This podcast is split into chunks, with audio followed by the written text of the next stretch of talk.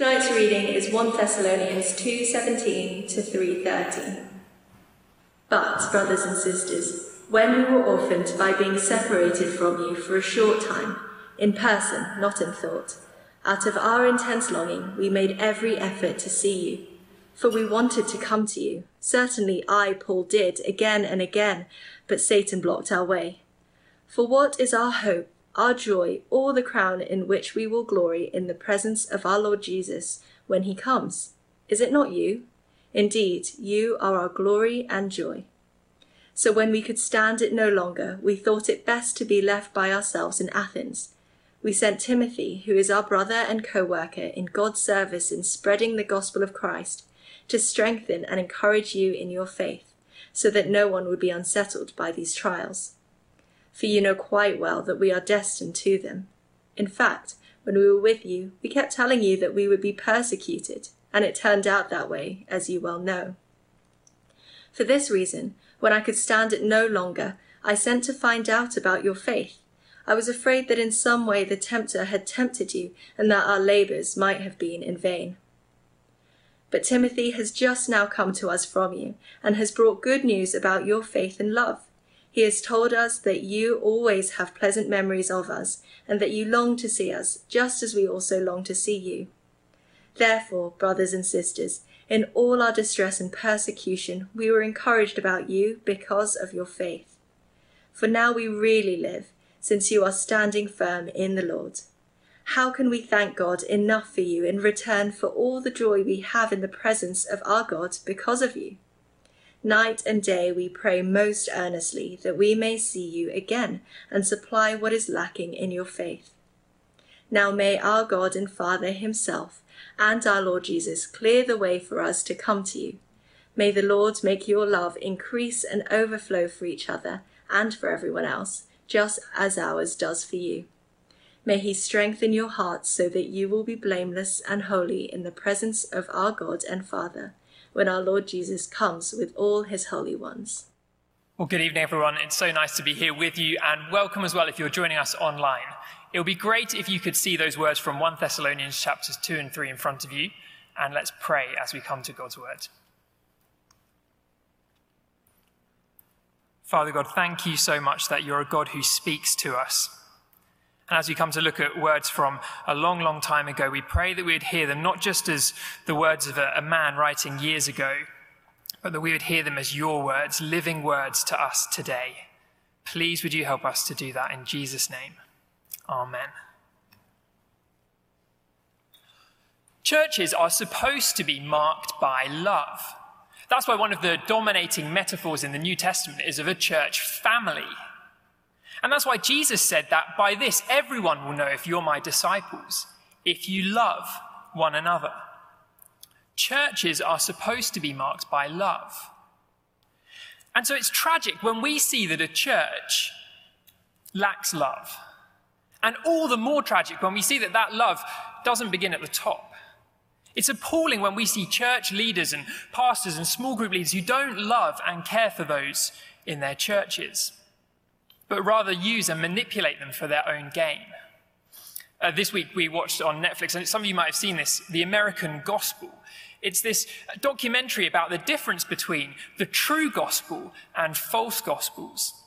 And you get to see these so called pastors standing up in front of stadiums of thousands and thousands of people and yet, behind the scenes, even as they preach to these people, behind the scenes, you see them living the high life, living off their back, taking their money and just abusing and manipulating them. It's disgusting. You see them flying around the world on their private jet, or rather, one of their private jets, because they have a fleet, of course, living in $220,000 a night hotels. It's sickening, because you know it's all been paid for by the people who go to their church and watch online. When you see people who are in leadership roles who don't genuinely love the people who they pastor and just manipulate and use them, there's something in you that wants to reach into the screen and say, no, no, don't do that. Don't go to that church. Don't be involved there. No one wants to be part of a church that lacks Christian love. But of course, that leaves us asking ourselves a question. And it's a bit awkward with Phil sitting right here in front of me. But how do we know that our pastor, our church leader, loves us? How do we know that? And that's a question that it seems that the Thessalonian church were asking as we read to turn back to this letter in 1 Thessalonians. We've been working our way through this letter and we've reached the, towards the end of chapter 2. You remember, Paul has visited the church for a few weeks. He's planted it there, preached the gospel there, and then he's been forced to flee under persecution. And it seems that some people are saying to the church, look, here is another example of a pastor who does not love their people.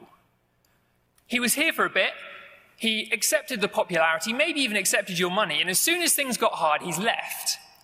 And he's not coming back. He doesn't care about you. He's not even bothered trying. So why don't you forget all the stuff he's told you? And why don't you go and turn to someone who does really love you? He's just used and manipulated you. Don't listen to Paul anymore. And the first half of this letter, 1 Thessalonians, it's been written to try and assure the Thessalonian church not only that they are genuine believers, but that Paul is a genuine pastor who genuinely loves them and cares for them.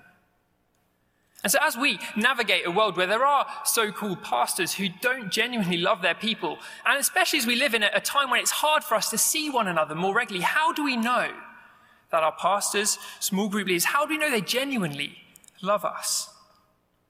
But more than that, how can that genuine Christian love not just begin with the church leaders, but how can it come down and affect the whole of our church congregation that we all might live out genuine Christian love?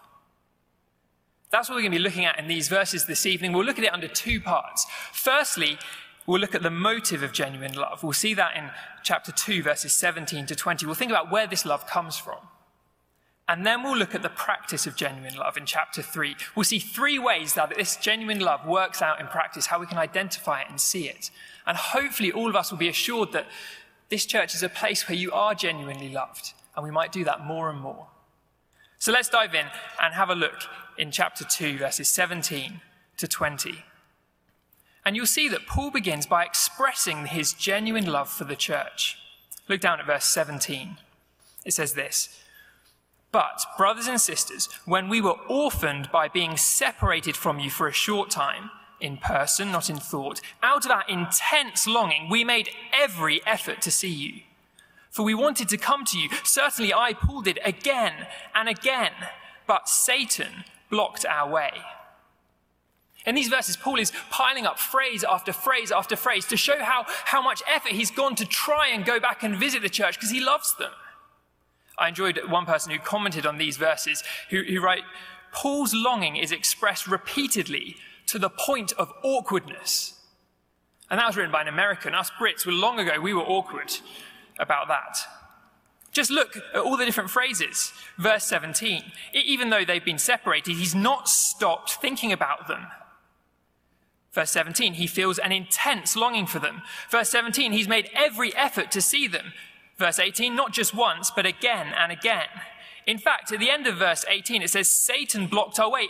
It's kind of a military metaphor. It's like Satan has taken weaponized tanks and parked them on the road to stop Paul getting back to Thessalonica to see them. All this goes to show that Paul desperately, desperately wants to see the church. He just can't. He's stuck. Perhaps most strongly of all, you see in verse 17 that, that word used there, we were orphaned from you. We were orphaned. I mean, that's strong language, isn't it? I mean, there can be few pains so heartbreaking as being ripped apart from a, a child or a parent. That's strong language. It's deep pain coming from deep love. That's how much he cared about this church. But where does that deep love come from? Why does he feel that way about them? We get the answer in verses 19 to 20, and it's all to do with Paul's Christian hope. Just look at verse 19. Begins this for or because. What is our hope, our joy, or the crown in which we will glory in the presence of our Lord Jesus when he comes? Is it not you? Indeed, you are our glory and joy. Paul cares so deeply about this church because there's an eternal prize that's at stake. when it talks about a, crown of boasting in which we will glory, a crown in which we will glory, the crown is, it, it's, it's from the world of athletics. It's the victory crown. It's the prize that the, the victor wins. And it's not surprising that when our eyes are fixed on a prize, it makes us care deeply. One of the things that I've been doing during lockdown is watching a few um, sports documentaries that are on um, Netflix. One of the ones I watched, uh, some of you might have caught this as well, is The Last Dance about the Chicago Bulls basketball team based on Michael Jordan. It's a legendary team that won six NBA championships in the 90s.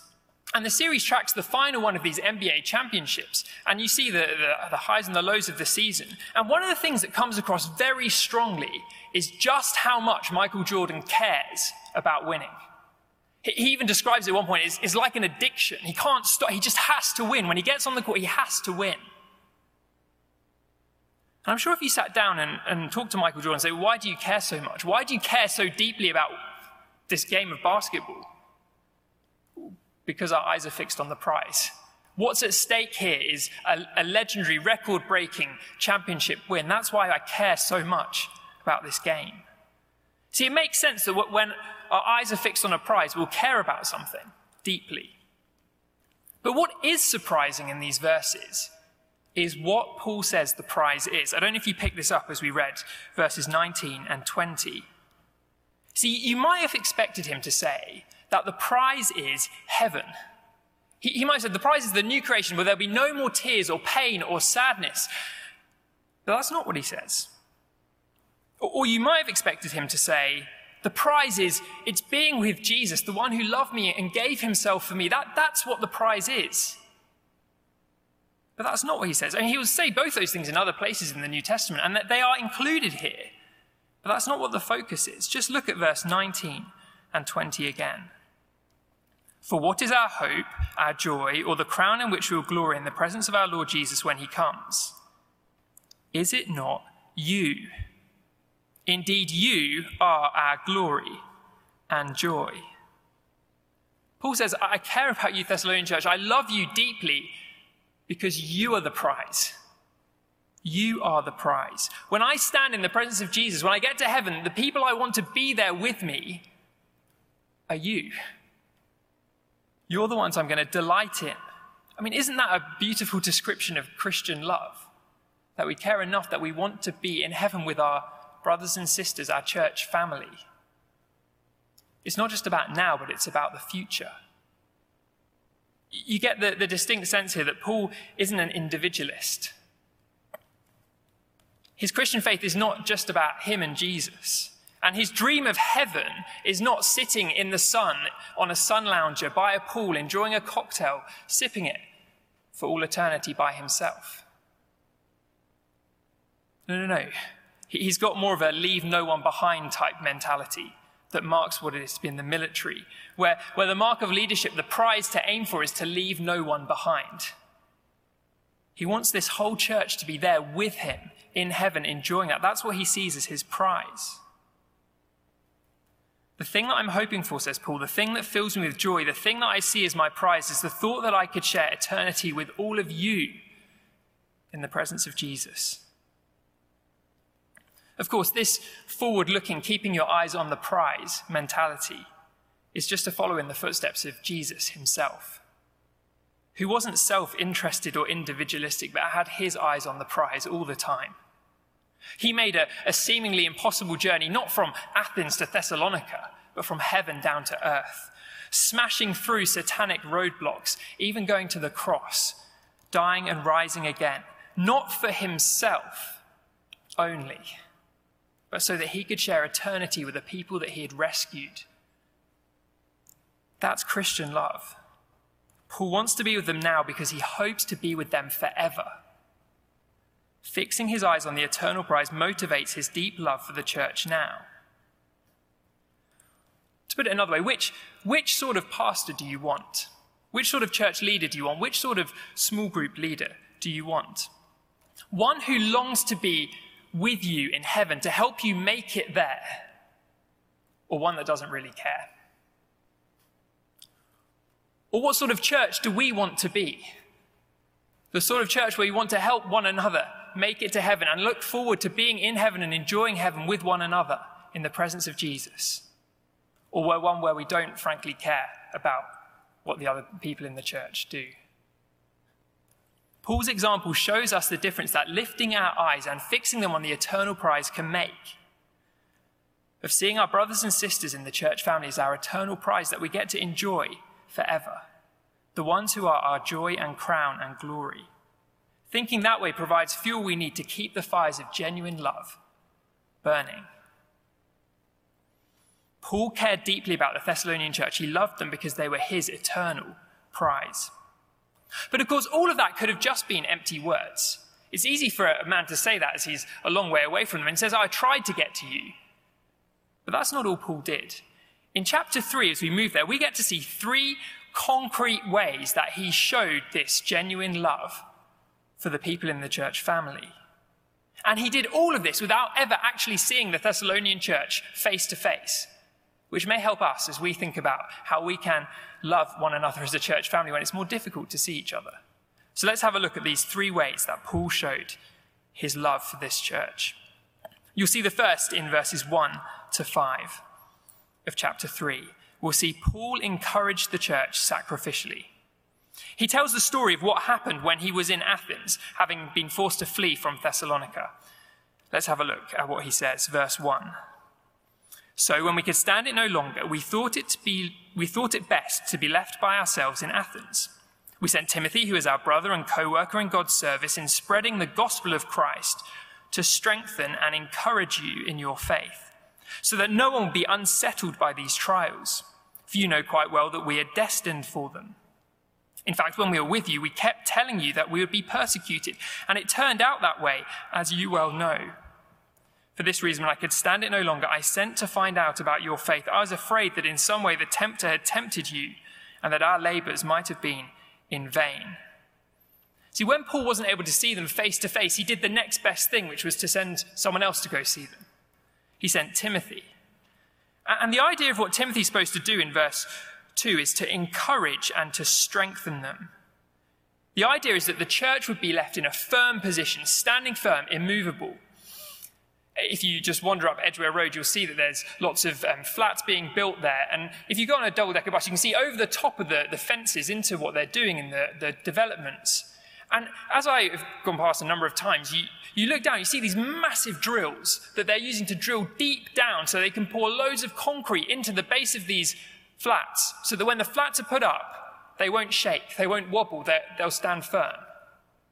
And that's what Timothy's been sent to do to this church. He wants to strengthen and encourage them.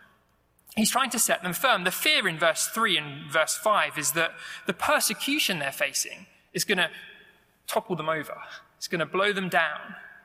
So Timothy comes to strengthen and encourage them. It's unsurprising that he uses words from the Bible to do so. He keeps reminding them that persecution is what God has said would happen. So he has his Bible out and he's telling them that. But I think that the main thing that Paul wants us to see in these verses is that it was a sacrifice for him to send Timothy back. Just look at verse 1. He talks about being left by ourselves. And then he keeps emphasizing how brilliant Timothy is. He's our brother, he's our co worker in God's service in spreading the gospel of Christ. And yet Paul has sent him back. And when you know that ever since Paul has arrived in this part of the world, all he's done is face persecution. At Philippi, he's thrown in prison. At Thessalonica, there's a, a mob. In, the mob then follow him down to Berea, and he's in this strange city, Athens. And you think, Paul, now's not the time to be sending one of your good guys back. You want to keep them with you, don't you?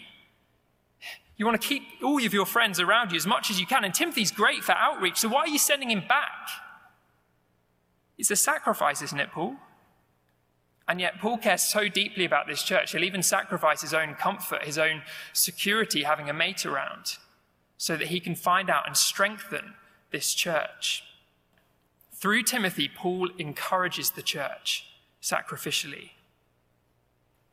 Actually, one of the things that is so wonderful to be part of it in our church family here is to see the ways that people have been sacrificially encouraging one another, even when we haven't been able to see each other very easily.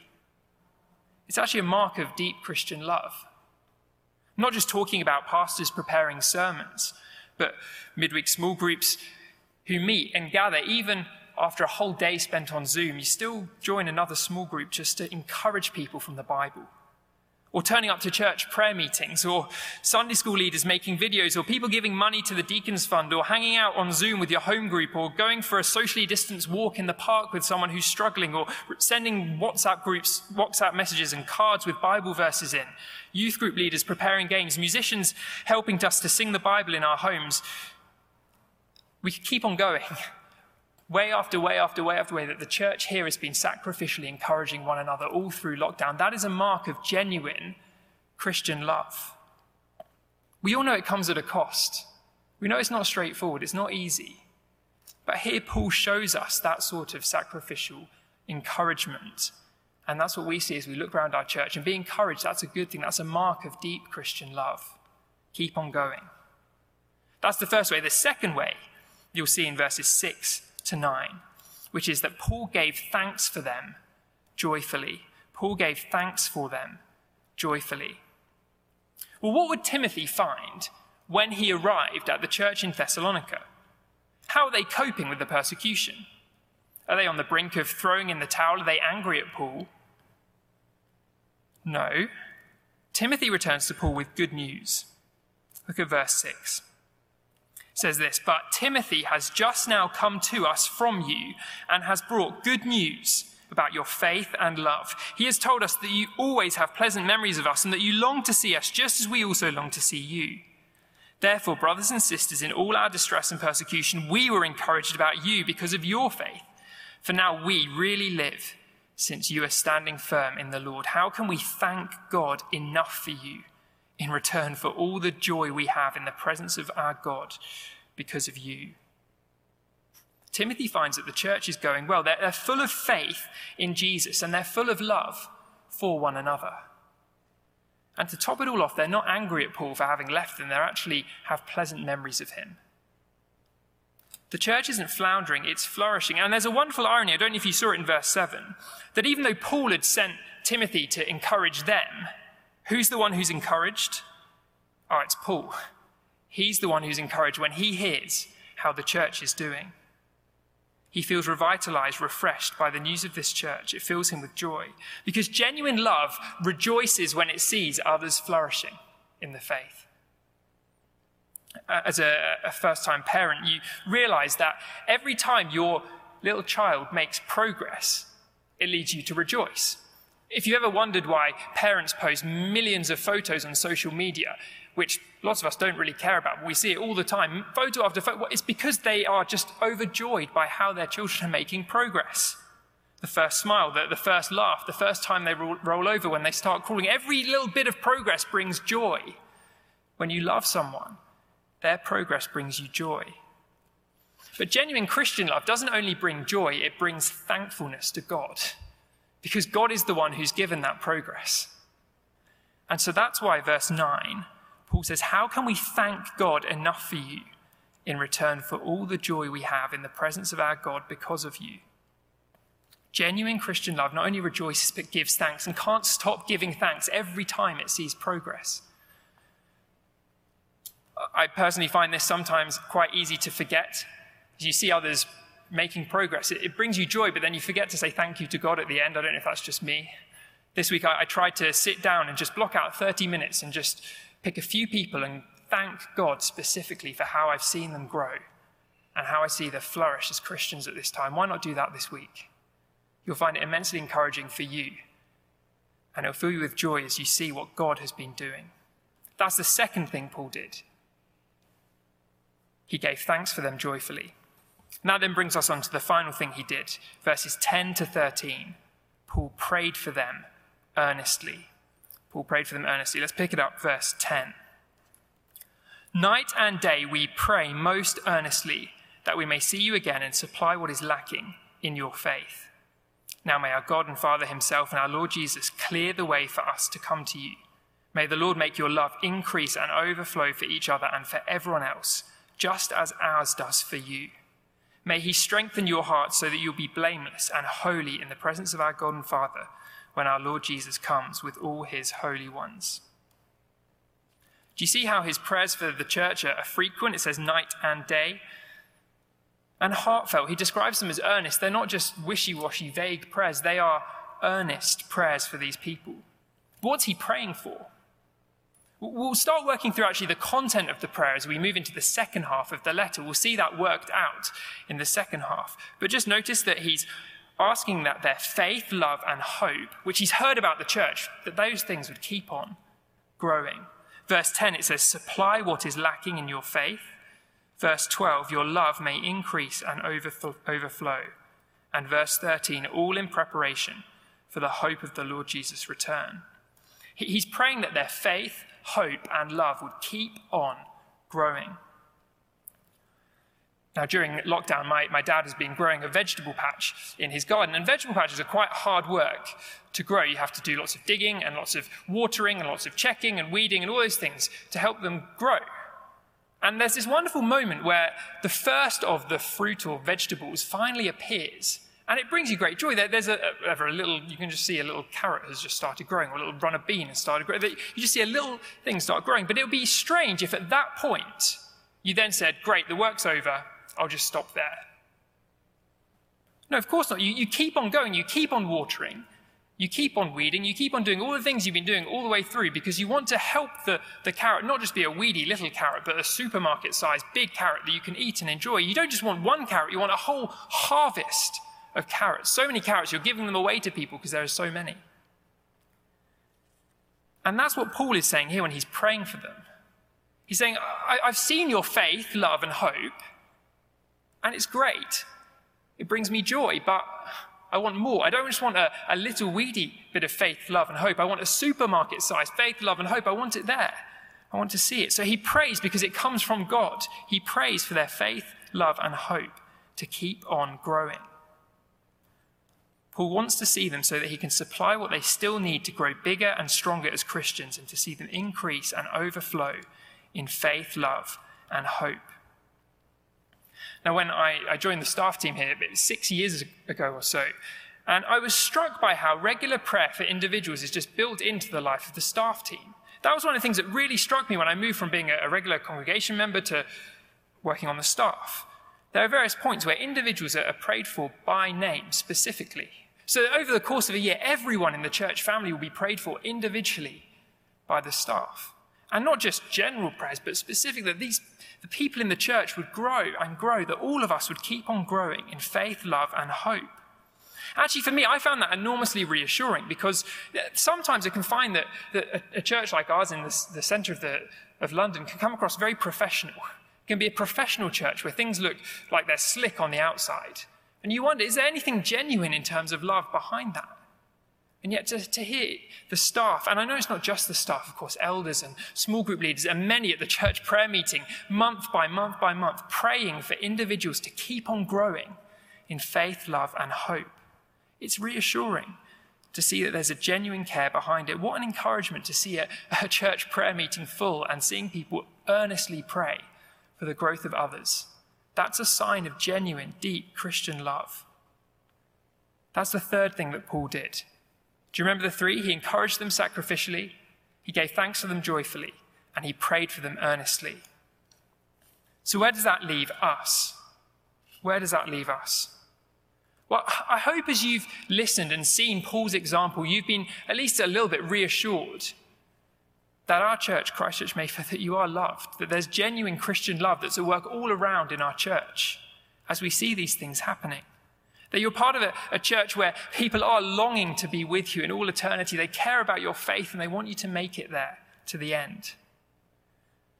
And perhaps as you've been listening, you might have thought of ways that you can keep on showing that more and more. And we together as a church can keep on showing that genuine Christian love more and more. As we seek to fix our eyes, not just on this present moment, but on our Christian hope of when Jesus comes back and takes us to be with him, where we're all there together and get to enjoy that as our, eternal prize.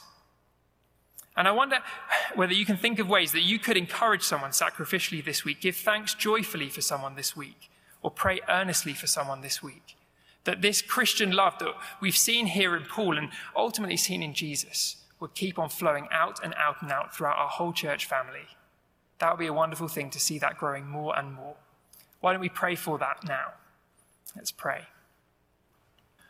Father, thank you that you are a God who loves us. Thank you that Jesus wasn't individualistic, he wasn't self interested, but with his eyes set on the prize, he came down from heaven to earth and died for us so that we might be in heaven and enjoy that with him. Please would our church, please would our church leaders, and please would each individual member be marked by this same genuine love.